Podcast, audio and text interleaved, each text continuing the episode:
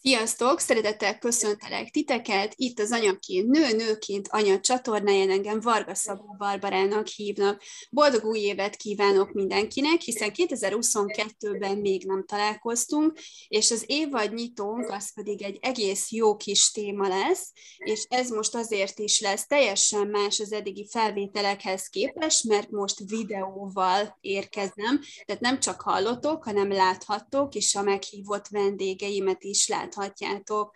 Szeretném először bemutatni nektek Szabó és Sápi Orsolyát, aki gyógytornász és női joga oktató. Szia Orsi! Szia, sziasztok! És minek utána a mai témánk a férfiasság megélése, a férfiság megélése napjainkban, ezért ugye hát nem beszélgethetünk csak mi ketten csajok egymáshoz, úgyhogy szeretném köszönteni Szabó Zoltánt, aki integrált pszichológiai tanulmányokat folytat és humán kineziológus. Szia Zoli! Üdvözöllek én is titeket, mindenkit, minden kedves nézőt, sziasztok! És végül, de nem utolsó sorban, itt van Gajdos Attila, aki édesapa, férj, zenész és énekes, Szia, Ati, köszönöm szépen, hogy itt van. Sziasztok, köszönöm szépen a meghívást, örülök, hogy itt lehetek veletek. Hát és akkor el is kezdjük mindjárt a legelején, mert uh, ugye a férfiasság honnan is jön, hanem a családból, meg ugye azokból a mintákból, amiket látunk magunk körül. Természetesen azért ez is minden generációnál, minden életkorban teljesen más, ti mit láttatok egyébként, akár gyerekként, vagy akár hogyha így érdekelt titeket és kutatást csináltatok régebbi korokból, hogy milyen volt annak idején férfinak lenni, és ehhez képest milyen most? Zoli? Kezdhetem én is akár. Én azzal szeretném kezdeni, hogy pár évvel ezelőtt családon belül volt egy feladat, egy házi feladat a hugomnak, családfa kutatás, és nagyon izgalmas volt, elkezdtük megnézni a felmenőket, és nyilván nem csak a férfiakat, hanem a nőket is, de, de találkozni azzal, hogy kik voltak nem csak a nagyszülők, hanem az ő szülei, esetleg az ő testvéreik, és akkor így mentünk egyre följebb, és tudatosult az emberbe az, hogy minden följebb megyünk, ugye mindig duplázódik az, hogy ki az, aki előtted élt. Ez így először így, ez egy, így megdöbbentett, hogy akkor mennyi fölmenőnk van, mert hogy ugye beszélgethetik csak az édesapámról, de az, hogy ő vele milyen volt az én viszonyom, vagy a mai nap is milyen, abban nagyba beleszól az, hogy ő neki milyen volt az édesapjával a viszonya. És akkor itt ezt csak azért szerettem volna elmondani, mert hogy, hogy nem biztos, hogy meg tudjuk határozni, hogy most mi lenne jó, és milyen volt régen, mert hogy ez egy kicsit ilyen dinamikusan alakuló és komplex dolog, és minden ember más, és nagyon sok korokon keresztül volt valaki férfi szerepbe, és mondjuk kellett megélni azt, hogy meg kell védeni a családját, katonának kell lenni, vagy dolgoznia kellett és eltartani. És ugye most megérkeztünk 2022-ben, ami egy teljesen másik világ, mondhatjuk, hiszen a digitális technológia, a munkahelyi viszonyok, a biztonság teljesen megváltozott. Úgyhogy ez egy kihívás is, én azt gondolom a mai férfiaknak, hogy megtalálják a férfi szerepet itt, és hogy tudják élni, és ne az legyen, hogy, hogy teljesen átalakul hirtelen, vagy hirtelen átalakult, és ne az legyen, hogy nem találják a helyüket, hanem igenis találják meg ebbe a világba is ezt a szerepet. Most nem tudom, hogy válaszoltam a kérdésedre, de azt gondoltam, hogy ez a gondolat már így fontos így az elején, hogy, hogy szerintem ezzel találkozunk. Igen? Én azt gondolom, hogy igen, teljesen jól felvezetted a, a témát. Ati, te mit tapasztaltál, akár csak ilyen családi elbeszélésekkel kapcsolatban? Igen, Zoli, nagyon-nagyon jókat mondtál, alapvetőleg én is így látom, bár egy picikét annyiban kiegészíteném, hogy ugye, ha visszakanyarodunk így a rég múltra, amikor ugye megvoltak azok a fajta családi modellek, hogy a, a fér volt, aki a, a család külső dolgait intézte, a hölgy, az, az anyuka, feleség pedig, aki a család, a tüzet őrizte a, a belső világban. Én valahogy azt érzem egyébként, hogy ez ennek megvolt az oka lelki szinten, és ugye ez a mai világban eléggé felborult, hiszen a, a mai világ nem, legtöbb helyen nem engedi meg, hogy ez így tudjon működni.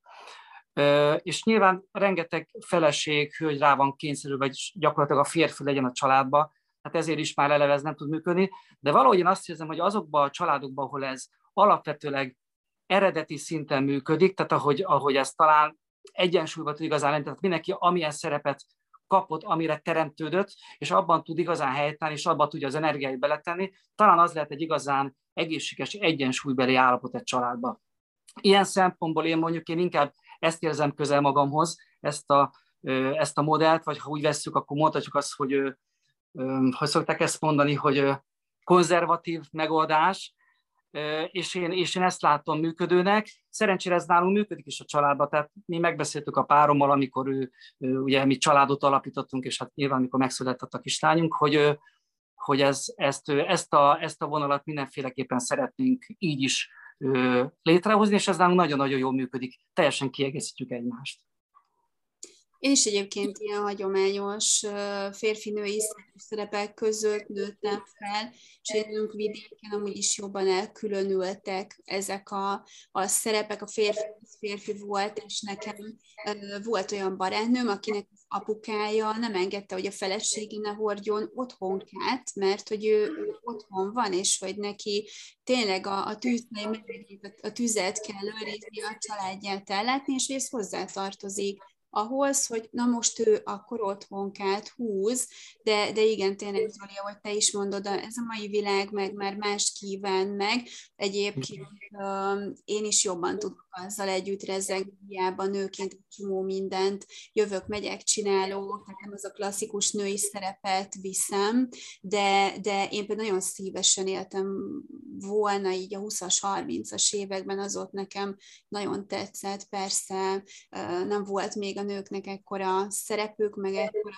joguk, de, de én azt gondolnám, hogy lehet, hogy nem is feltétlenül kell, és most lehet, hogy sokan megköveznek ezért, de én olyan jól el tudom képzelni magam itthon, gyereket nevelek, és közben a férjem megjön haza, ti hogy vagytok ezzel, de hát elmondtátok nyilván, hogy hogy, de Orsi egyébként neked így erről hozzáfűzni való? Igen, igen, mind a kettőtökkel kapcsolatban egy téma ugrott be, és nem is véletlen, épp tegnap az egyik női joga órámon ezzel kezdtem az archetikus kifejezéssel, vagy jelenséggel. Ugye ezek minőségek, amik egyetemesek és kollektívek, és mindannyiunkban van valamiféle tényleg minőség vagy tulajdonság, ami domináns. Bár nem egy van, ami, ami mindig látszódik, ami megnyilvánul, hanem több így uralkodik bennünk, de hogy mindenkinek van egyfajta minősége, amivel működik a világban. Lehet, hogy az a nő uralkodó típus, a másik pedig anyatípus, de ehhez viszont az önismeret kell, és ezt az önismeretet kell belevinni a párkapcsolatba, és ez alapján kell azt a balanszot megalkotni, amivel tudnak majd a párok meg, meg külön-külön is működni a világban.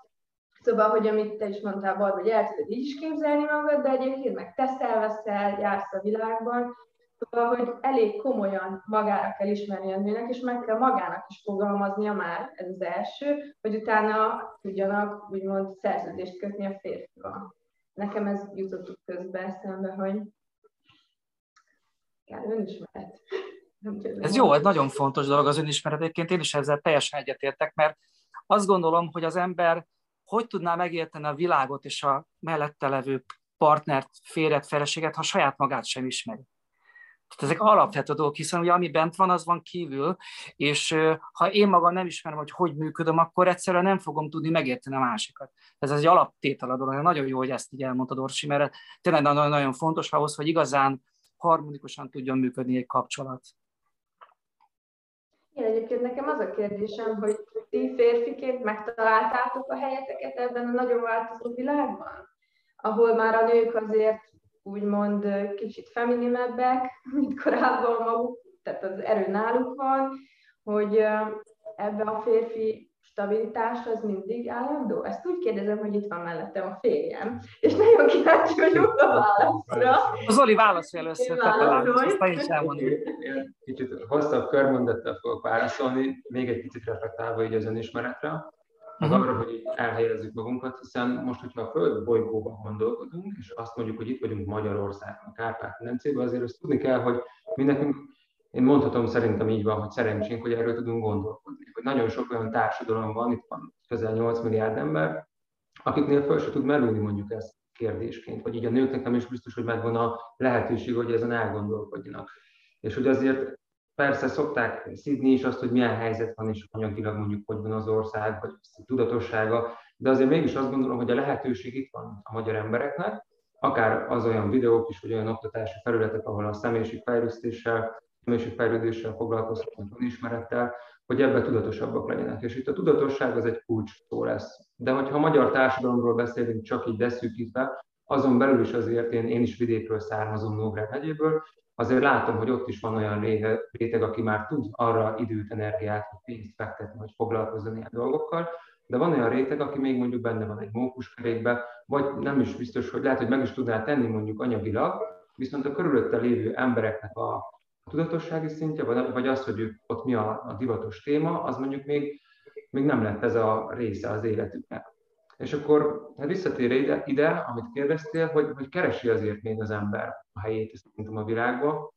Én legalábbis még keresem, hogy hol tudok a lehető legtöbbet, vagy a legjobban adni a, a többieknek is, és hogy én is jól érezzem magam a bőrömbe. Jó úton járunk, azt gondolom, viszont folyamatos kihívások vannak. Tehát, és akkor itt beszélek egy kicsit arról, hogy a testnevelés egyetem után én arcművészeti oktatásával foglalkoztam 7 éven keresztül, és hát ez azt jelenti, hogy legtöbbnyire igazából fiatal fiúkat oktattam a botozásra, íjászatra, karikásostor, birkózásra, és hát nyilván ilyenkor, amikor ezek a fiúk 12, 14, 16, 18 évesek, akkor azért, azért előkerülnek azok a dolgok, amikre sokszor azt mondják a városi nők, hogy hiányzik a férfiakból, hogy nem tud tüzet rakni, meg nem tud páthasogatni, és hogy nem tud megvédeni mondjuk a másikat. És én azt gondolom, hogy, hogy ez az, ami egy kicsit úgy feladhatja a leckét a férfiaknak, hogy a mai világban kell megtalálni a helyüket, és úgy, hogy igen, a nők is most már öntudatosabbak lettek, nagyobb az önismeretük, tudják, hogy értékesek, és ez nagyon helyén is van, majd ki fogunk térni a szülés fontosságára, vagy hogy a nőknek a becsülete az mennyire fontos lenne, hogy helyre kerüljön.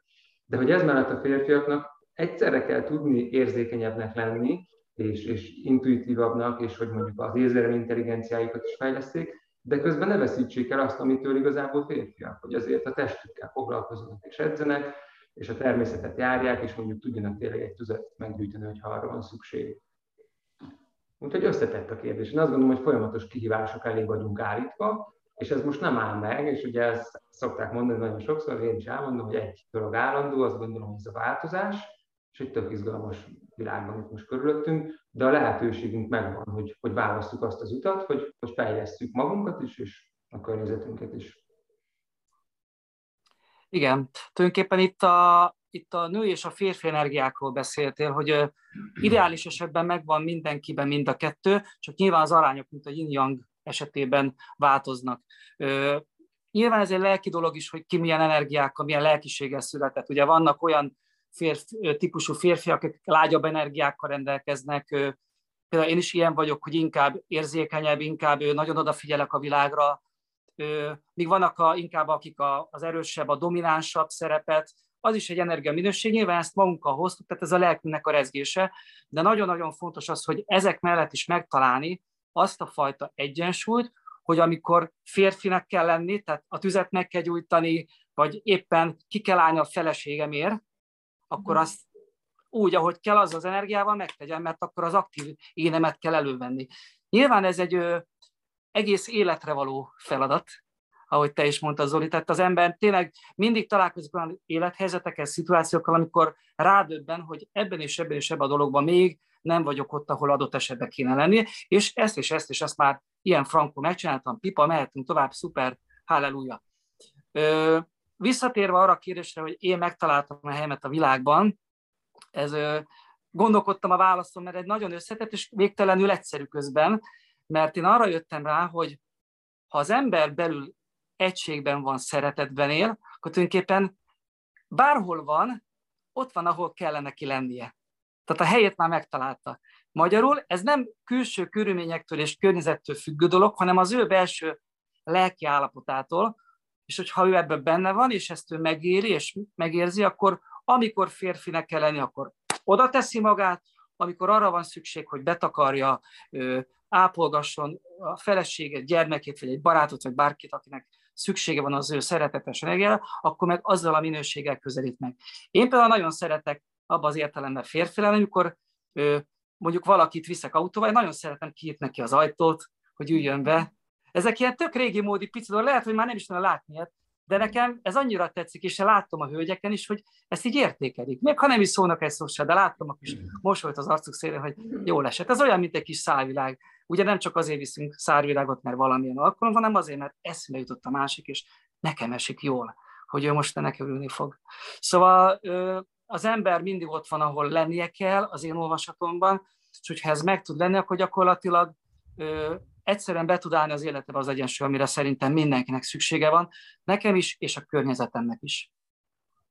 És azt gondolom, hogy nem is feltétlenül kell akár ilyen funkciósnak lennie egy férfinak, hiszen is mindenki tud ilyen is, meg, meg olyan is lenni, legalábbis mondjuk a saját kapcsolataimban is ezt tapasztaltam, hogy nem feltétlenül megy minden ilyen minőség a férfiasságon belül is mindenkinek, de én egy szóval úgy tudom megfogalmazni, hogy egy ős erő az, ami van bennetek, és mondjuk nem tud egy férfi éppen fát vágni, vagy tüzet gyújtani, Engem az annyira nem szokott kiborítani, vagy nem megy el edzeni, hát uram, bocsánj, de hogyha azzal az erővel, ami eredendően ott van egy férfiban, támogat engem, nekem ennél több nem kell. Úgy mind a ketten levettetik a lábamról, orsítuk be a fület, de tényleg van. Úgyhogy annyira jó, hogy erről így lehet veletek beszélgetni, és hogy ezt ilyen őszintén el is mondjátok.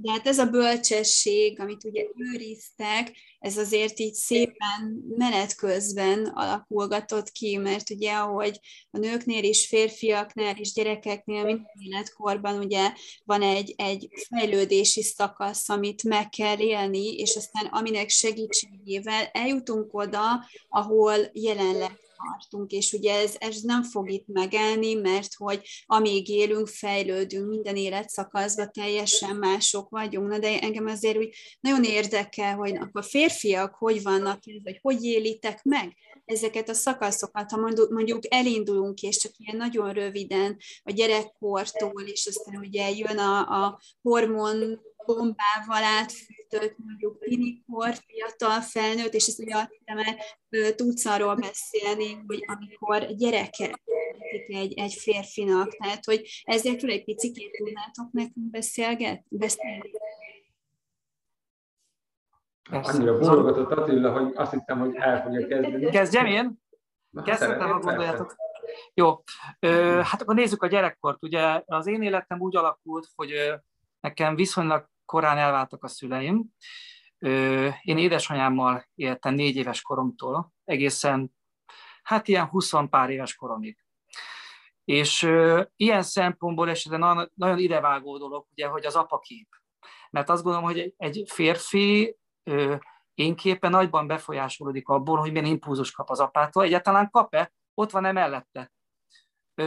Ilyen szempontból mondjuk nekem kevesebb impulzusot, hiszen nem együtt éltünk édesapámmal, bár el kell mondjam, hogy nagyon-nagyon jó viszony volt, akkor is, most is nagyon jó viszony, és igenis fontos volt az ő jelenlét az életben számomra, csak ez nem mindig tudott megvalósulni, hiszen édesanyám éltem együtt. Biztos, hogy az, az én egyéniségem kialakulásában is nagyba be, részt vett ez a dolog, hogy, hogy inkább anyai energiákat érzékeltem dominánsan, és kevésbé a, a, a férfi energiákat. De nyilván, amikor ugye elkezdett a tini korszak, és hát bontogattam a szárnyaimat, hogy milyen volt, amikor el, elmentünk csajozni a haverokkal, direkt mondom így, ahogy mi ezt akkor így megéltük, és elkezdtük a diszkó korszakot. Tehát az összes ilyen ö, korszakon természetesen én is átmentem, amiket egyébként nagyon imádtam, és nagyon szerettem, mert ott egy olyan minőséget kezdtem megélni, és megtapasztalni, amit előtte, mint gyermek, fiúgyermek, nyilván nem. És, és hát nyilván ez eltartott egy darabig, amíg ugye megállapodtam, és hát kialakult a család, és amikor megszületett a kislányunk, és édesapává váltam, akkor megint volt egy hatalmas vízválasztó, mert olyan energiák jöttek föl bennem, olyan érzések és olyan gondolatok, amiket el, előtte nem ismertem. Nyilván az ember látja, hogy barátok, ismerősök, akiknek már ugye megvannak a gyermekek, hogy hogy, hogy megváltoztak, és hogy milyen más impulzusokat látok belőlük jönni a gyermeke, vagy akár felénk. De mikor ezt én magamon tapasztalom meg, és én érzem azt a fajta aggodalmat adott esetben, vagy, vagy örömöt, amikor elmegyek és megnézem a kislányunknak az első balett vizsgáját, és, és életem először átélem azt, amit a nagymamám, amikor pityerget, mikor én énekeltem a kórusba gyerekként. Ez óriási. Ez óriási, és, és, és ez egy olyan szép dolog, hogy tényleg az ember, hogy, hogy így, így halad így a, ugye egy forog a kerék, és hogy mikor, melyik szakaszba éppen, és mindenkinek annyira megvan a szépsége. Csak ezt nyilván észre kell venni, meg rá kell hangolódni. És amikor apuka lettem, akkor olyan energiákat kezdtem el érezni, hogy, a, hogy, hogy, hogy ez előtte nekem nem is volt meg, hogy ez milyen lehet, és csodálatos. Szóval tényleg valóban ezeken a stádiumokon egy férfi teljes mértékben át tud menni, és biztos, hogy amikor én leszek majd nagypapa, ez lesz a követ, hát ha megérjük, ugye ezt nyilván az ember nem tudja előre, de tételezzük fel, hogy igen, akkor, akkor megint egy egészen másfajta minőségben fogom ezt megélni, és így tovább, és így tovább. Szóval szerintem ez így csodálatos, egy ugyanaz a lélek, mennyiféle, mint egy fának a virága, hogy különböző magasságokból, mindegyik ugyanabból a tőből fakad, és mégis más. Szóval szerintem gyönyörű szép dolog ez. És aztán végén szépen kirágzik, ha mondjuk egy virágfát nézzük, és aztán ott lesznek majd a kis gyümölcsként ülsz be, és akkor így gyümölcsöket nézed, hogy ah, de szép tartalmas életem volt, és így kihúzod magad, hogy ah, jó volt ez így. Igen. Zoli? Nekem mielőtt Zoli elkezdi, lenne egy olyan kérdésem, és lehet, hogy gondolod bele is építhetnéd, hogy ezeken a, a, a szakaszokon az ember, illetve a küszöbb átlépésekor sokszor kríziseket élnek meg, mert nem biztos, hogy pozitív ez a váltás. És én azt szeretném majd visszatérve rád is Attila kérdezni, de Zoli, hogyha beépíted, hogy, hogy igenis vannak a férfi életében is krízisek, amikor nehézség él meg, és, és ezt ugye régen nem nagyon vallották be, egy fiú nem sírhat, egy fiú nem lehet gyenge, hogy, hogy szerintem fontos kiemelni, hogy igenis lehet az ember néha fáradtabb, gyengébb, és, és be is valhatja magának, meg a környezetének, mert itt tudunk segíteni. Ez a kérdés, hogy volt olyan, hogy van, volt egy krízis ezek között az átlépések között, vagy úgymond beavatások között. Attila, szeretnéd lekerekíteni a tiédet, mert akkor ott visszaadom a szót, és akkor utána én összefoglalom az enyémet, vagy Jó, akkor a krízisekre visszatérek, és akkor így akkor meg lesz unblock az én részem ezzel a szempontból. Valóban vannak az embernek az életében olyan pontok, amikor amikor krízist él meg, illetve elakad, és hát találkozik önmaga a félelmeivel, vagy azokkal a dolgokkal, amivel igazából úgy érzi, nem tud megbirkózni. Nyilván nekem is az életemben vannak és voltak ilyenek, és valószínűleg lesznek is majd, de mindig oda tudok visszajukadni, hogyha az ember belül bátran szembenéz önmagával, és itt megint visszakanyarodunk arra, ami Orsi te mondta, hogy az önismeret, ez egy origója dolognak, akkor, akkor nagyon sokszor az ember rájön arra, hogy igazából ezek a kríziseket csak a saját maga falai miatt éli meg. És hogyha ezt felismeri, és túl tud rajta lépni, akkor egy új világ jelenik meg, és a tudata, az egy egyénisége, a lénye ki tud tágulni. Én általában egyébként úgy szoktam a, az kríziseimet megélni, hogy én nagyon szeretek ilyenkor félrevonulni, ahogy Zoli, te is ezt teszed meg. Általában egyébként mindenki, aki, aki nagyon szeret beférni, és az önismeretet fontosnak érzi, és akkor megvizsgálom, hogy tulajdonképpen hogy lőtt létre ez a helyzet, mit tettem én, ez egy fontos mondat, mit tettem én annak érdekében, ez létrejött, mert lehet az egészet én generáltam, és mondjuk a másik csak éppen reagált rá, simán benne a pakliba. Jó esetben az ember fölismeri, átgondolja, és mondjuk, hogyha van rá lehetőség, akkor rendezi a másik félel, ha erre van rá módja. És egy ilyen meditáció, egy ilyen analízis által rájövök, hogy ez nem egy ilyen, tehát nem annyira éles a helyzet, vagy nem annyira meleg a pite, forró a pite, szokták mondani, mint amennyire ez látszik, meg simán van megoldás, és aztán így jönnek szép a lehetőségek ezt rendezni, és egyszerűen túllépek a dolgon. Tehát szerintem ezek mind-mind azért történnek az ember életében, hogy a lelke megerősödjön, és hogy megismerje önmagát, hogy hol vannak még azok a ö, falak, amik azok a ö, igen, falak, amiken tulajdonképpen még a saját hitrendszere miatt még nem képes átlépni. Hogy ez értünk van. Minden értünk van. Legalábbis én így gondolom. Igen. És csak annyit tennék hozzá, hogy sokan egyébként pont ezért, hogy nem mernek szembenézni saját magukkal, legyen az férfi vagy nő, beleragadnak bizonyos életszakaszokba, tehát mondjuk még 30 évesen is úgy viselkednek, azt a minőséget hozzák, mint, mint tinikorukban, mert egyszer nem mertek a saját démonjaikkal szembenézni, vagy fiatal felnőttként akár azzal, hogy hoppá, hát most már nem éppen a, nem tudom, tinikorosztályba számítók, hanem azért így kicsit megyünk előre az időbe, és akkor ez a haladunk az öregség fele, de sokan ettől megrettennek is. Azt gondolják, hogy én benne maradok mondjuk ebben meg abban az életszakaszban, akkor, akkor könnyebb lesz, és közben generálnak egy csomó traumát saját maguknak, meg ilyen lelki, lelki negatív hullámot, amit aztán persze utána visznek tovább az életükbe, a családjukba, akár tovább is adják, mert ilyet is láttunk már. Bocsánat, csak ez, ez így eszembe jutott, ahogy beszéltél. Igen. Jó. Egy picit én most uh, muszáj vagyok ilyen balagyféltekésen is beletenni dolgokat, vagy ilyen lexikális dolgokat, hogyha már, ha már ilyen dolgokról beszélgetünk, meg fejlődés, lélektan, meg stációk, hogy, hogy azért úgy nyilvánulunk meg nyilván, aki nem teljesen szakember, mert ezeket a területeket nagyon sokan, nagyon mélyen kutatták, pszichológusok, és hogy hogyan is zajlódnak ezek, és nagyon sokféle modellt állítottak fel arra, hogy mikor is vannak ezek a, ezek a krízisek, de ezek nagyon szépen egyébként egymásnak megfeleltethetők, vagy egymás mellé tehetők, és akkor ezeket lehet olvasni. Viszont az fontos hozzátennünk, hogy mi arról tudunk most megnyilvánulni, ahol mi tartunk, és hogy amennyire tudatosak vagyunk ezekben a dolgokban, és akkor itt most a saját életemről, hogy, hogy nyilván mikor megszületik az ember, az is fontos, hogy az édesanyja akkor a várandóság során mit élt meg, milyen volt a szülés. Ugye az első életév az egy nagyon nagy mély benyomás szokott lenni, hogy az édesanyával milyen a kapcsolódás. Hogy tud-e szofizni, az anyuka hogy válaszol arra, hogyha éhes a gyerek, hogyha bekapja, stb.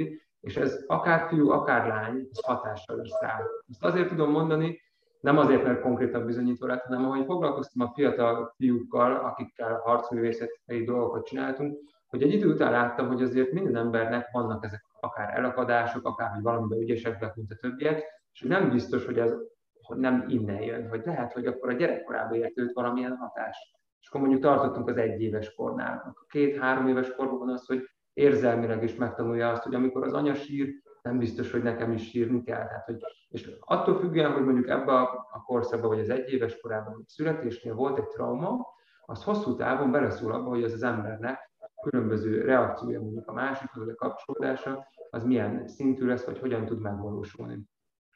És akkor egyébként az én gyermekkorom annyiból a szempontból nagyon pozitív volt, hogy én egy kis vidéki faluba születtem, Nagy Lócra, utána beköltöztünk kisvárosba, és nagyon szoros közösség vett minket körbe. Nagyon sok apukámmal egyidős férfi volt a családban, de nagyon sokan voltak, akik tőle kicsit idősebbek, az ő szüleik, és akkor a nagypapám még ők paraszti családból voltak, állatokat tartottak, növényt termesztettek, és én ővelük folyamatosan tudtam úgymond szorosabb vagy mélyebb viszonyba kerülni, hogy rájuk voltam bízva, beszélgettem velük.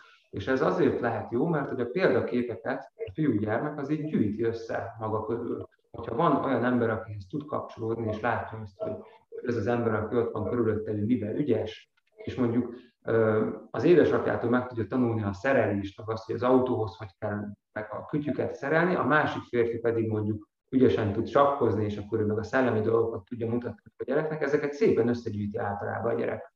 És akkor mondjuk, hogyha így nézzük azt, hogy van az iskolai életkor, nyilván bekerül a gyerek egy, egy kicsit teljesítményorientáltabb közegbe, ami nem biztos, hogy Magyarországon a lehetőleg ideálisabb az összes iskola. Itt, itt pedig be tudom hozni mondjuk az intelligencia típusokat, hogy nagyon sokszor csak a lexikális tudás, meg a matematika az a fő tantárgyak, és nem, néznek, nem nézik meg azt, hogy mondjuk az a, az a fiú gyerek mondjuk lehet, hogy énekzenéből ügyes, vagy mozgáskultúra fejlesztés, tehát a testnevelés órán ügyes, vagy a térbeli tájékozódási intelligenciára is, és akkor rásütjük azt, hogy mondjuk te egy ügyetlen hármas tanuló vagy, miközben meg lehet, hogy ebből fog megélni, sokkal nagyobb szükség lenne, hogy ezeket a részeit erősítsük. És hát, hogy mondjam, annyira komplex így az emberi személyisége, hogy fejlődik, hogy lehet, hogy ezt így nem is fogjuk tudni most megfejteni, és nem is ez a lényeg, hogy most annyira mélyen belemenjünk, de nekem 14 éves koromban jött az, hogy én kollégiumba elkerültem, és ugye ezt szokták mondani, hogy 7 éves kor az egyik ilyen döntő, amikor ugye iskoléret lesz valaki, és 14 éves kor, amit mondtál, hogy ez a, a kamasz útjára lép, ugye a kamasz útra, hogy, hogy elkezd ugye serdülni, a gyerek elkezd akár érdeklődni mondjuk a szexualitás iránt is, hogy akkor mi történik. És én például az, velem az történt, hogy egy ilyen kicsit védettebb közegbe, egy erdészeti iskolába jártam Mátrafüredre, ahol még nagyon sok dologban úgymond konzervatívak voltak az emberek, így köszönni kellett, és, és mindenféle ilyen értékek, morális, erkölcsi, etikai érték, nem dugunk el szemetet, kinyitjuk az ajtót, amit az Attila mondott, hogy odafigyelünk a nőkre, hogy ezt nekem az iskola az adta, és az, azzal találkoztam, hogy azok az osztálytársaim, akik mondjuk nagyobb városokban mentek el tanulni középiskolába, ők már egy másik kulturális közegbe szocializálódtak tovább ebbe a 14-től 18 éves korukba, és azt gondolom, hogy ez is egy nagyon fontos hatás. És ahogy mondjuk ezt az iskolát elvégeztem, és beiratkoztam a testnevelési egyetemre, ott szintén egy ilyen egy olyan közeg fogadott, ahol, ahol mondjuk az ember össze tudta gyűjteni azokat az értékeket és azokat a példaképeket. Úgyhogy, úgyhogy a krízisekre, meg így a, ezekre az elakadásokra egy visszatérve, mindenkinek van valami, ami mondjuk tud tanulni vagy fejleszteni, és az önismerete során mondjuk ráébred vagy rájön, de, de valóban igazán az Attilának, és be lehetne hozni sokféle dimenziót, vagy ilyen megközelítés módszer, de hogy ahol most vagyunk, nem véletlenül vagyunk ott, a helyünkön vagyunk, a feladatokkal, a boldogsággal, örömmel, meg a nehézségekkel, feladatokkal együtt is. És egyébként szinten hordozunk felmenőkig, mondjuk nyűgöket, problémákat, traumákat, ezek is ugye sok kutatás, meg bizonyíték is van már ezekre, tehát nagyon nem mindegy, hogy, hogy én mondjuk nőként hogyan várom a babámat, de az sem mindegy, hogy mondjuk ti férfiként, amikor az a kisbaba megfogan, akkor ti milyen gondolatokkal, energetikával, vagy és én nagyon-nagyon hiszek ebbe egyébként, hogy ez tényleg hatással van, innentől kezdve az egész életünkre, és ez az, amit talán a mai kor embere így nehezen tud elfogadni, hogy, hogy akár már ott a fogantatás pillanatában, vagy sokkal korábban kicsit azért megpecsételődik a sorsunk. Uh-huh. Igen, itt ez, sokszor bejön az a kérdés, hogy valami determinálva van, vagy szabad akarat van, de valószínűleg ennek a kettőnek a, az egyensúlya, vagy valamilyen aránya. És hát, hogyha már ezt így bedobtad ezt a témát, és itt már nem csak ilyen materiális dolgokról beszélgetünk, akkor itt azt elmondom, ugye az Orsival most első éves hallgatók vagyok az Integrál Akadémián, ahol integrált pszichológiát is tanulunk, és annak az egyik fő feladata vagy jellemzője, hogy a spirituális és úgymond belső tanokat, vagy azokat, a, azokat amik ezzel foglalkoznak, azt társítja vagy párosítja ezen nyugati civilizált világnak nagyon inkább ilyen materialista központú nézetével. És én azt gondolom, hogy nem az a jó, hogyha csak az egyik, vagy csak a másikba gondolkodunk, hanem hogyha megpróbálunk úgy gondolkodni, és ez, ez az integrál szó is ezt jelenti, hogy egyesítés, hogy ezeket a területeket nem azt mondjuk, hogy csak ez van, csak az, hanem több, mint valószínű, hogy van genetikai öröklés is, és igen, ott van az is, hogy mennyire élt egészséges életmódot az apa, anya, és hogy fizikailag milyen hatások érték őt, de nagyon-nagyon fontos az is, hogy belül mi történik az emberben lélekszintjén, és spirituálisan, ugye ez a szó is olyan, hogy inkább helyre kéne tenni, mert hogy nagyon sokszor elcsépelté vált, vagy úgy olyan kicsit, mint hogyha már negatív, és valaki negatívan használja, pedig nagyon fontos dolgot ír le, és nagyon jó lenne, hogyha ez helyre kerülne az embereknél, és hogyha már a születésről beszéltél, ez az öröklés, valaki úgy látja meg, és úgy érti meg, hogy akkor genetikai szinten öröklünk meg mondjuk sorsot. Ugye az orvos Tutnaimnek az Örökölt Sors című könyve, és hogyha megnézzük azért mondjuk a magyarságnak a felmenőinket, hogy mennyi világháború volt, vagy mennyi olyan nehéz helyzet, aminek mondjuk a nem feldolgozott, lelkileg nem feldolgozott nyomait örökölhettük, és hát ott vannak azok a dolgok is, amikor csak lelki szinten a mintákat örököljük a szülőktől. Tehát azért egy dinamikába beleszületünk, és látjuk, hogy az apa az anyával hogyan beszélget, hogyan oldanak meg egy konfliktust, hogyan szeretik egymást, és hogyan működnek együtt. Ez mind-mind gondolom, hogy egy, így hozzátartozik ehhez a dologhoz, hogy ezt így. És képzeljétek el, hogy nálunk például, amikor az 56-os forradalom volt, akkor született az én édesapám, tehát azért akkoriban rengeteg trauma érte, most nyilván férfiakról beszélünk, de minden korosztály, és minden férfiakat is, és nőket is, és a nagypapámat akkor elvitték a, a katonák, és, és hát le akarták lőni, és aki körülötte volt, beállították őket egy ilyen sorba, mindenkit lelőttek, és mikor nagypapámhoz értek valamiért, őt nem, de ő akkor egy olyan sokat meg, nem, tehát elképesztő a hideg. hogy ez, ez a családban lehetett érzékelni. Tehát, hogy ilyen, ilyen tényleg, ha valaki azt gondolja, hogy á, persze ez elmúlt, és, és most már a mai kor emberére nincsen hatással, de hatással van, és ezek a minták, ezek a traumák így tudnak tovább menni. De nyilván most nem ilyen transgenerációs esetet szeretnék produkálni. Zoli, egyébként azt akkor elmondhatjuk, hogy mondjuk elsődlegesen az, hogy példakép a te életedben, akár, akár a apukádat megjelenthetjük, vagy kit mondanál olyan inspiráló személynek, aki tényleg nagy hatással volt, vagy volt, van a te életedre? Mhm. Egy picit a hang akadozott, de a kérdés az volt igaz, hogy ez édesapám, illetve hogy másik a férfia mintakép, vagy példakép volt az életben, hogy kit mondanék. Egyértelműen édesapám az első rendű, tehát hogy nagyon sokat játszottunk, birkóztunk, és nagyon sokat tanultam tőle a családnak a fenntartása, vezetése, segítése, a család főszerep keresztül, és hát meg tudom említeni még a két nagyszülőt, a két nagyapámat, akik szintén ugyanígy nagyon sok időt töltöttem velük és tanítottak, és amikor pedig kiléptem úgymond az otthon melegéből, vagy a fészket elhagytam, ez a 14 éves korom, akkor pedig folyamatosan, hát igazából a Vörös Sándornak van egy olyan idézete, hogy tanulj meg mindenkitől tanulni, hogy utána pedig már rájöttem, hogy nem biztos, hogy egy személybe fogok minden dolgot megtalálni, és nyilván minden férfi életében eljön ez az idő, amikor észrevesz, hogy nem az apukája a legnagyobb, meg a legerősebb, meg a legokosabb, hanem vannak olyan dolgok, amiben erős, de vannak olyanok, amiben mások erősebbek, vagy ügyesebbek, és akkor őket veszi mondjuk példaképes. Nekem ilyen volt például a harcművészeti, a harcművészetnek, amit tanultam a Barantának az alapítója, a Vukics Ferenc, de utána, ahogy így mentem tovább, és például ráléptem a spirituális útra, meg az önismereti útra, úgy pedig azok a tanítók, akik pedig ezt képviselik nagyon magas szinten.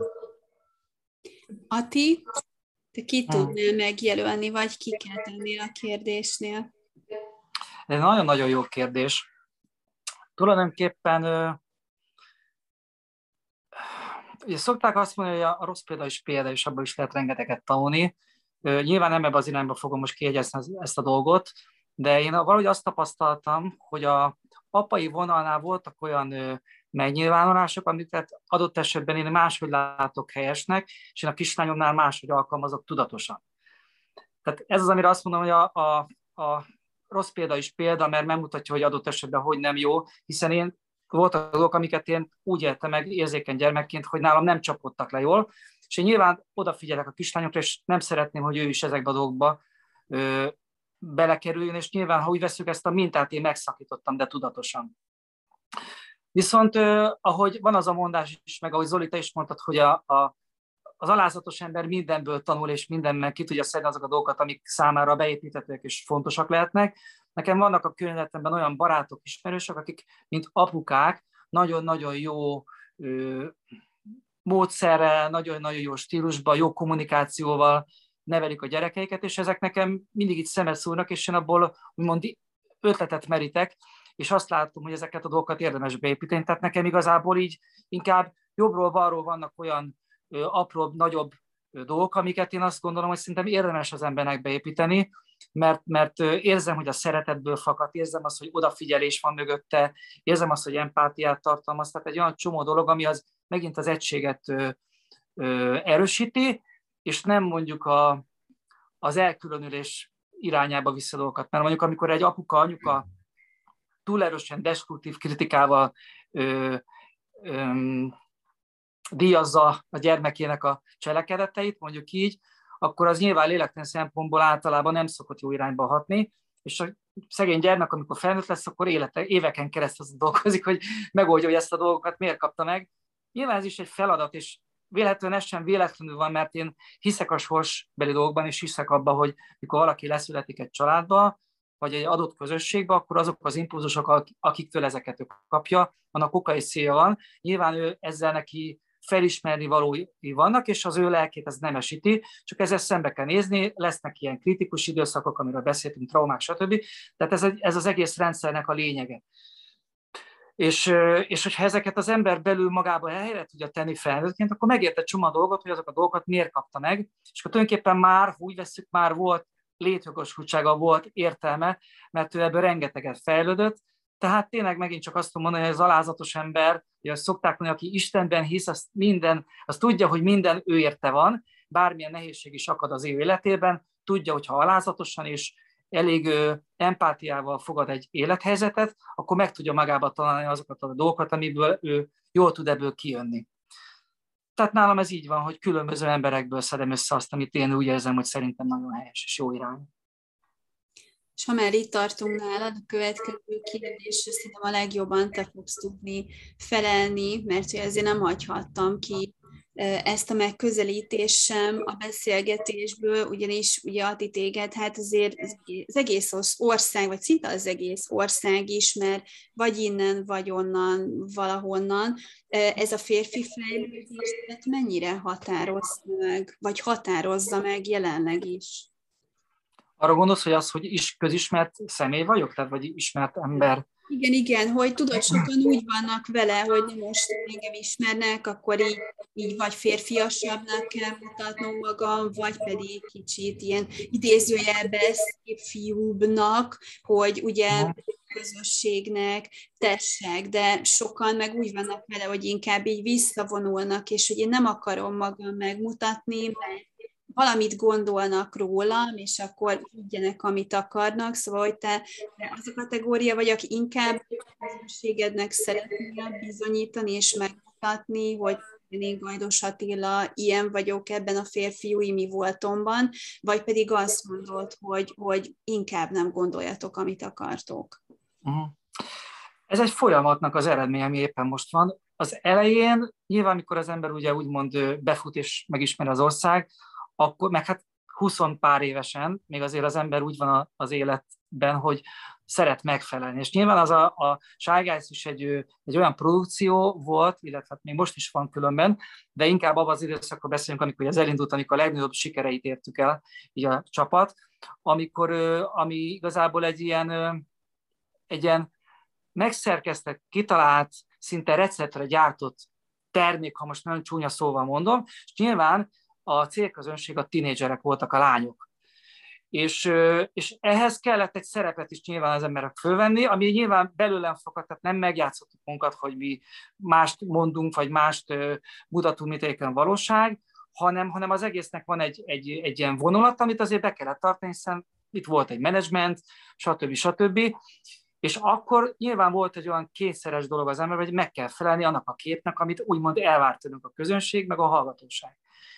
De én ebbe a szerepbe beleütköztem, és én azt mondtam, hogy én nem szeretek úgy élni, hogy, hogy egy ilyen, mindig arra kell figyelni, hogy éppen most hogy viselkedek, stb. stb. És eljött egy pont az életemnek, azt mondtam, hogy ha engem valaki szeret, akkor úgy szeressen, ahol milyen vagyok.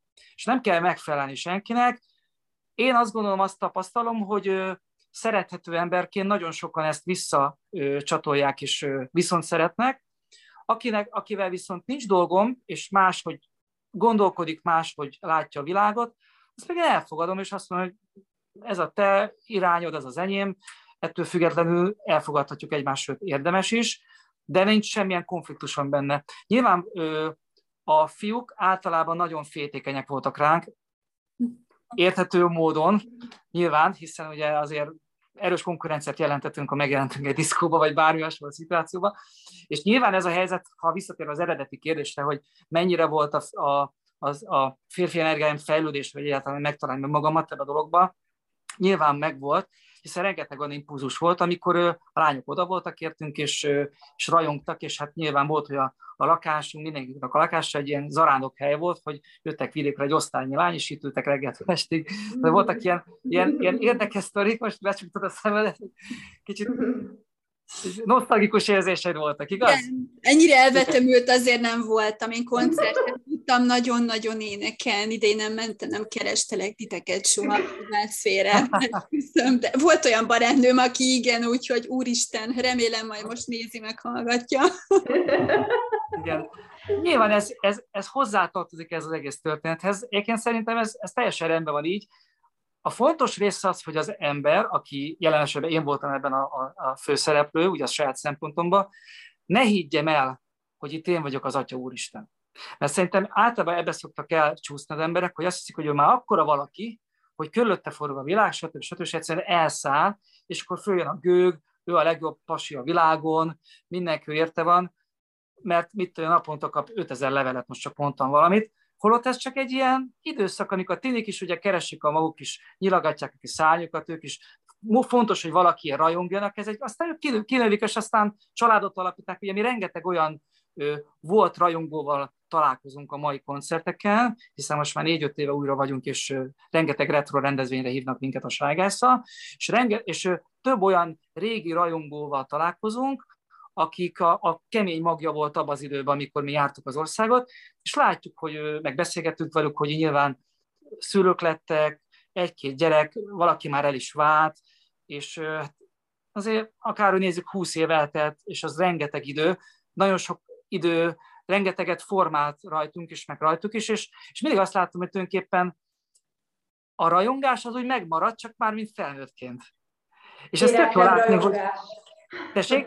Egy életebb rajongás. Egy, élet, egy életi de igen, szerintem úgy van, hogy de javítsatok ki, mint nők, hogy ti hogy látjátok. Én szerintem van egy olyan léleknek dolog, hogyha egy, egy lány, egy tini lány szerelmes lesz egy fiúba, egy adott esetben egy popstárba, vagy tök mindegy, és fölnőtt, és, és később, x évvel később meglátja őt valahol, beindítja, mert a szív, a szeretet az ilyen kortalan, az tértől és időtől független, szerintem. Tehát valami kis magja, nem azt jelenti, hogy most megint elkezd tiniként, mert nem erről van szó, hogy felnőtt már, de hogy van benne egy érzés, hogy kicsit így vissza tud kerülni, hogy olyan jó érzés volt, amikor rajongtam, amikor ott voltam a fán, stb. Ez az embernek így megmarad az érzés, ez szerintem tök jó, és ez, ez, ez nyilván megint azt mutatja, hogy, hogy a lelki része a dolognak az az, hogy, hogy a, a szeretet, mert, mert ez, egy, ez egy ilyen boldog pillanat volt.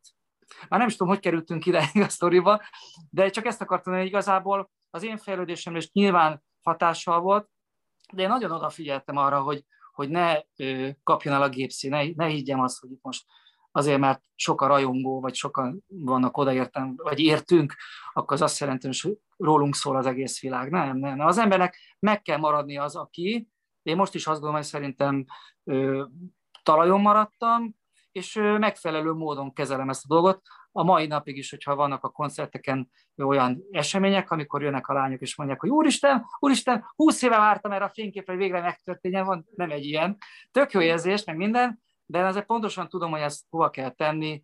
Ez nem rólam szól, ez róla szól, az ő örömére, az a boldogságára ról, ami engem egyébként rendkívül boldogá tesz, és az nekem egy tök jó érzés. Egyébként most nekem, bocsánat, Barbi, az jutott eszembe, hogy a szerepjátszás mennyi energiát képes elvenni az embertől. Bizony, az bizony. milyen nehéz tud lenni, és milyen csapda is, mert elveszi az ember önmagát a sok-sok szerepben. Így van. Nekem egy nagyon nagy felszabadulás volt, amikor úgy döntöttem, hogy vagyok, aki vagyok, szeressetek így, hogy vagyok, aki nekem, akkor majd megy más másért rajong, vagy egyáltalán. Nekem ez nem volt már fontos, és szerintem ez tök jó, mert, mert ez valóban ez egy csapda.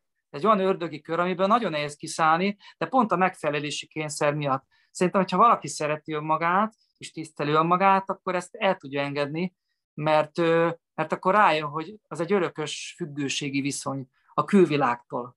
Hogy én akkor vagyok értékes, gondolja ő, ha engem szeretnek, tisztelnek, stb. Holott pont fordítva ül a lovon, mert engem akkor fog tisztelni a világ, ha én tisztelem magamat.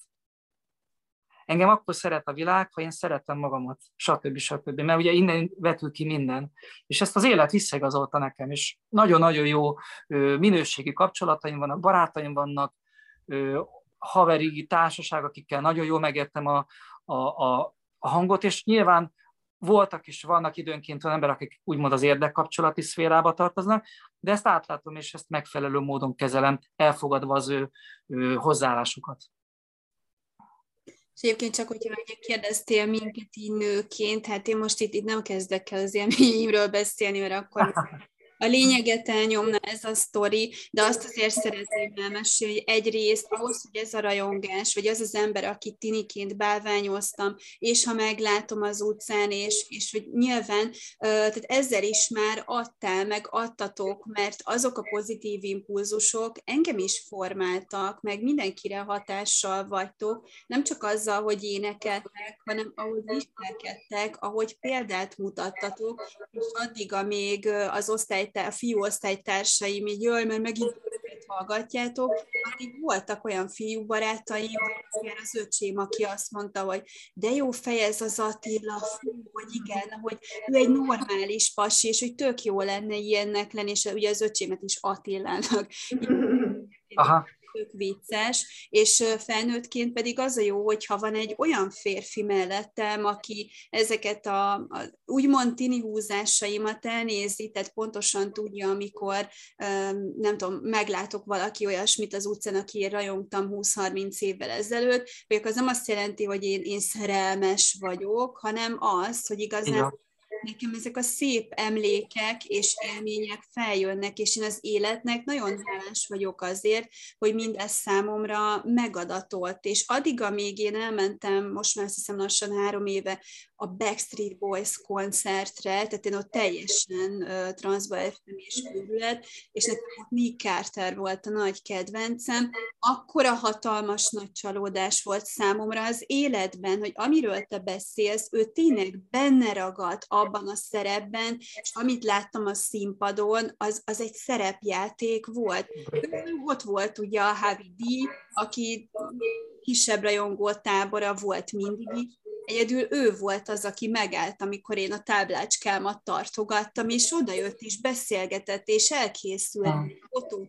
És mindemellett nyilván nem azért, mert veled beszélgetek jelenek, de nekem tiniként is egy olyan, ö, olyan pozitív, ahogy mondod, de ez át is jött egyébként, ez a szeretet energia ott volt körülötted, hogy ahogy aztán minél több koncertre mentem, minél többet láttam belőled, és aztán egy kicsit megismerhettelek személyesebben is, ö, tehát nem volt csalódás, mert ugyanazt az embert láttam ö, az utcán, mint akivel a koncerten is találkoztam, aki integettem, odajött, megfogta a kezem, nem csak nekem énekelt egy kicsit, akitől megvehettem a Barbie babát a metró megállónál, és volt két kedves mondata hozzám, tehát, hogy tényleg oltári nagy különbségek vannak, és, és hát én hálás vagyok, hogy ismerhetlek, meg az, hogy, hogy ilyen ember vagy, és minden mellett, hát itt van nekünk ugye Zoli is most, akiről megint hálás vagyok, mert tőled meg így a természetről, meg így kicsit erről a nyersebb erőről.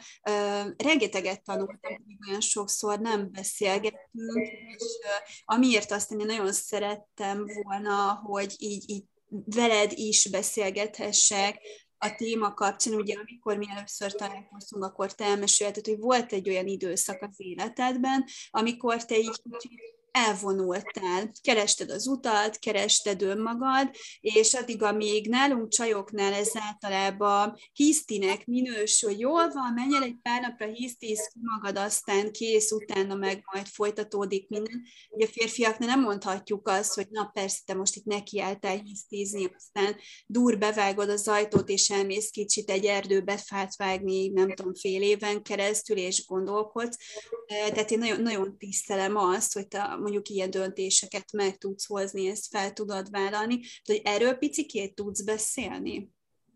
Nagyon szívesen, csak még van két gondolat, ami az előzőekhez mhm. hozzátartozik, és akkor utána rátérnék.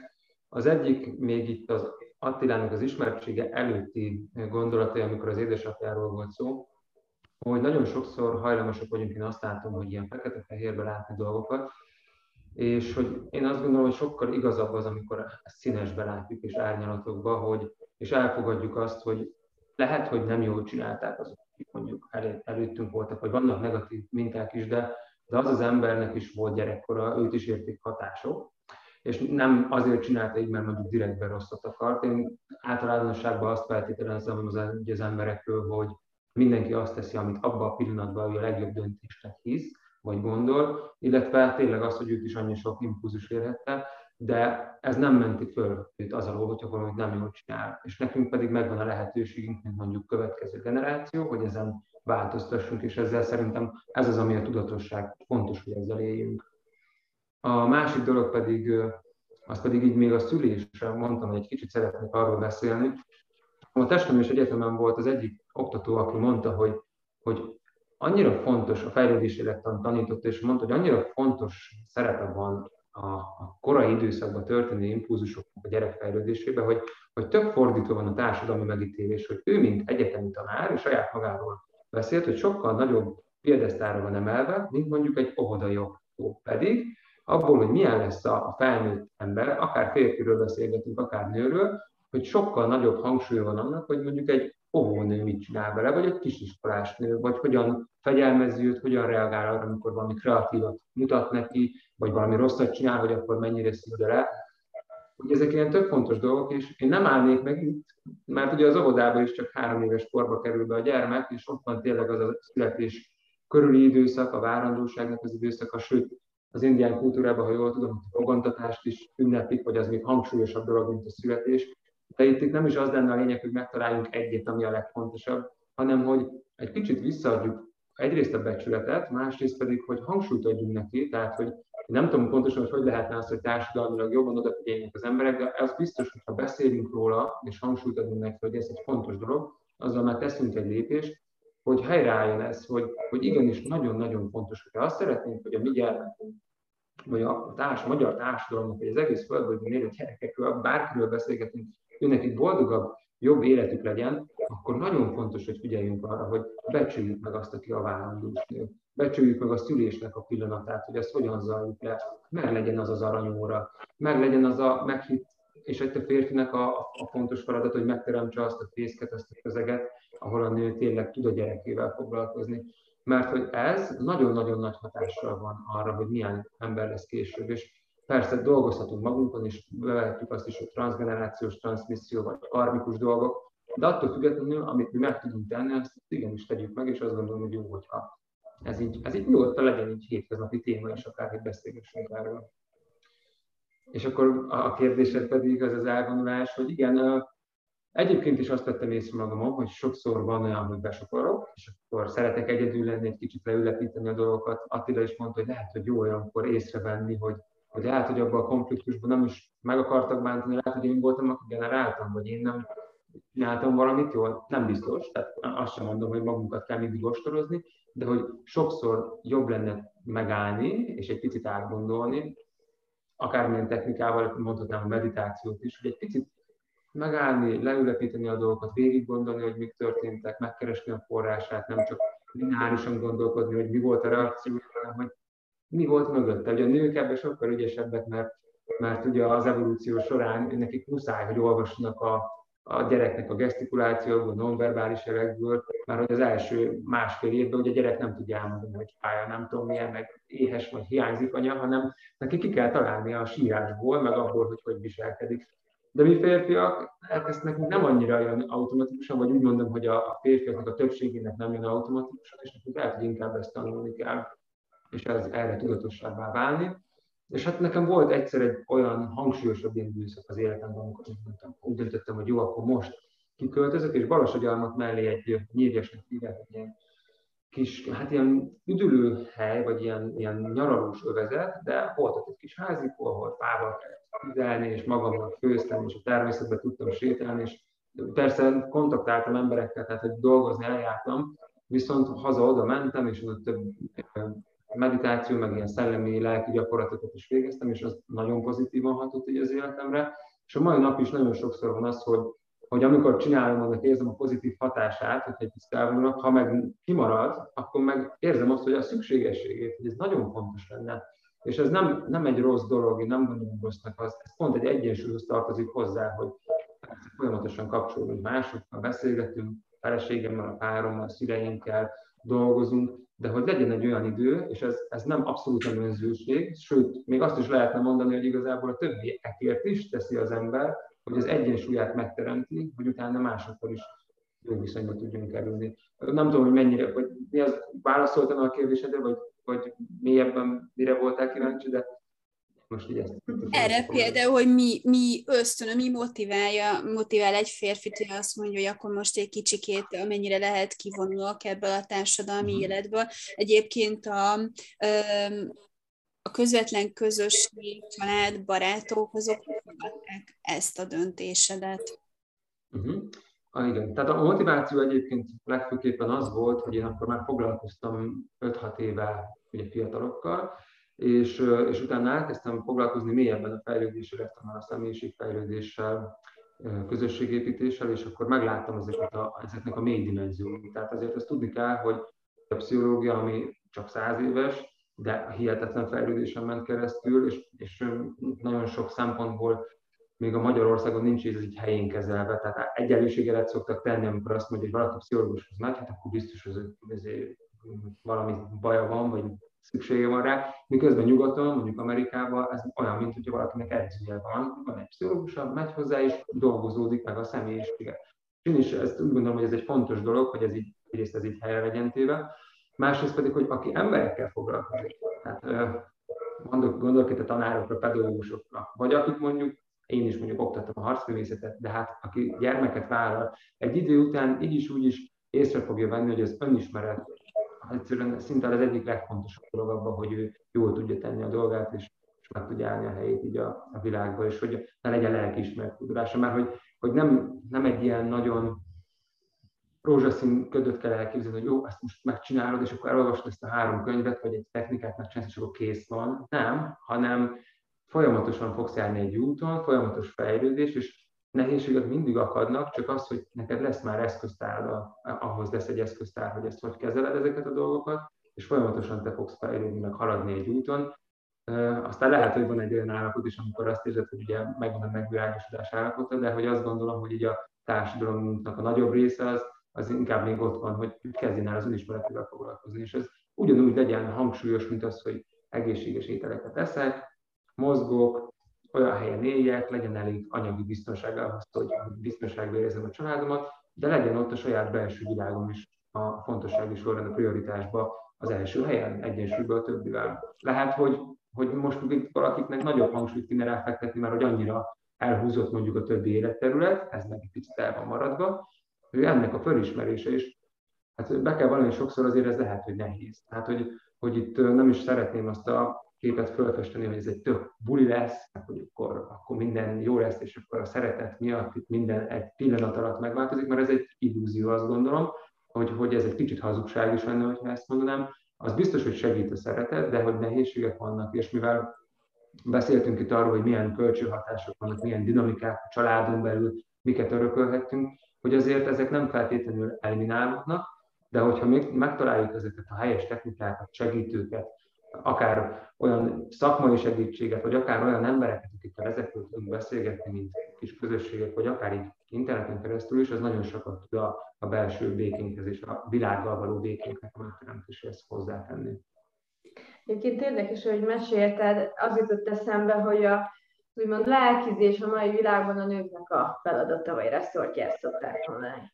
De nagy bölcseleti kultúrákban az arány az inkább a férfi jó, tehát nézzünk meg egy buddhista utat, vagy a joga útját, hogy, hogy így valahogy elfordult úgy közben. A nőknek nagyobb nyitottsága van rá, az tény, de hogy a férfiaknak is rá kell jönni, hogy bizonyám, a lelkük és belemélyedhetnek komolyan, és ez szabad, sőt, üdvös. Ez nem a gyengeségnek a jele. Hát sokszor azonosítani szokták, hogy hú, hát, hogy ilyen elvarázsok, meg nem tudom, milyen jelzőket szoktak illetni, és én meg azt gondolom, hogy pont egy nagy erőnek a jelen. Akkor azt látom, nagyon föl tudok nézni egy férfira, amikor, amikor ilyen dolgokról nyilvánul meg. Azt gondolom. És egyébként Attila, te is ilyen vagy, ahogy én eddig tapasztalom, hogy te is megnyilvánulsz így, és ez szép. Igen. Igen, és, és uh, itt jutott eszembe a, a, az a mondat, amit kicsit régebben beszéltünk, hogy ugye a sírás, a férfi és a sírás nevű jelenség, mint olyan, hogy a, tényleg az emberek azt gondolják, hogy az a gyengeségnek a jele volt, nem. Ö, minden férfinek megvannak a, a lelki küzdelmei. Ö, nyilván most nem azt jelenti, hogy látványosan a oktogon közepén kell krokodilkönnyekkel sírni, mert ez a lényeg, de hogy vállalja föl, igenis, hogyha ha mérges, hogyha szomorú, ha van vele, és, és legyen őszinte, mert, mert, mert az pont az bátorságnak a jele, hogy fölmeri vállalni. Tehát pont nem a gyengeségnek. És, és, és ugye van az a sztereotípia, hogy a, az igazi férfi az, mint a katona, meg ö, ö, hogy szokták ezt mondani, hogy ez a pókerarc, de hát az inkább megbetegíti az embert, mint tudjuk most már, hisz a lélek és a test között igencsak szoros kapcsolat van, míg viszont valaki fölvállalja magát, és amikor éppen, ha esik az eső, akkor dőrenjen az a villám, legalább ki, meg van beszélve, stb. stb. Ha meg süt a nap, akkor meg izé, sunshine happy, és minden, és, és ott úgy van minden kezelve, hogy az természetes úton van, van őszintén. És szerintem ez, ez egy nagyon fontos dolog, ez a bátorság az én olvasatomban. Tehát én is fölnézek azokra a férfiakra, mint hogy te is, Zoli, akik valóban bátrak és fölmerik vállalni maguk érzéseit a megfelelő helyen és a megfelelő módon. Hát én még úgy elbeszélgetnék veletek, de nem tudom, hányan néznének végig a beszélgetést. Én azt gondolom, hogy előbb-utóbb így ebben a férfi témakörben azért csinálhatnánk egy, egy második fordulót majd, és már meg is fogalmazódott a fejembe így, így a témája. Én nagyon szeretem veletek beszélgetni, és nagyon hálás vagyok, hogy ez ismét most ebben a minőségben összejöhetett. Úgy gondolom, hogy minden kérdésemre választ kaptam, és remélem majd, akik néznek és hallgatnak bennünket, nekik is tudunk ezzel az anyaggal adni rengeteget, főleg a férfiaknak, hogy a mai világban is azért lehetséges az érzelmeket kinyilvánítani, hogy ugye Attila, te mondtad a megfelelő helyen és időben is, és ott lenni úgy a családom mellett, ugye Zoli, hogy te is mondtad, hogy nem biztos, hogy csak a, a kőszikla apukaként, hanem tényleg kicsit így nő, nőiesebben, ahogy a mai fiatalok mondják. Orsi, benned maradt még kérdés a fiúkhoz? Hát nagyon sok kérdés van, de ez egy következő beszélgetés. Rendben. Hát akkor itt a vége fuss el véle. Én nagyon-nagyon szépen köszönöm nektek, hogy itt voltatok, és a rendelkezésemre álltatok, és hogy ennyit mutattatok magatokból, nagyon hálás vagyok érte. Köszönjük mi is. Nagyon szépen köszönöm, én is nagyon éreztem magamat veletek. Klassz volt. Folytassuk. Lesz folytatás. Jön a második rész, ezt most így megszavaztuk. Okay akik hallgattok és néztek bennünket, nektek is nagyon szépen köszönöm, hogy itt voltatok az anyaként, nőnőként anya csatornáján, visszatérünk, ahogy ugye azt szokták mondani, engem Varga Szabó Barbarának hívnak, és a mai vendégeim Szapon és Sápi Orsi, Szabó, Szabó Orsit mondtam majdnem, Szabó Zoli, Gajdos Attila volt. Vigyázzatok egymásra, meg a közösségre. Köszönöm szépen mindenkinek. Sziasztok! Sziasztok! Hello.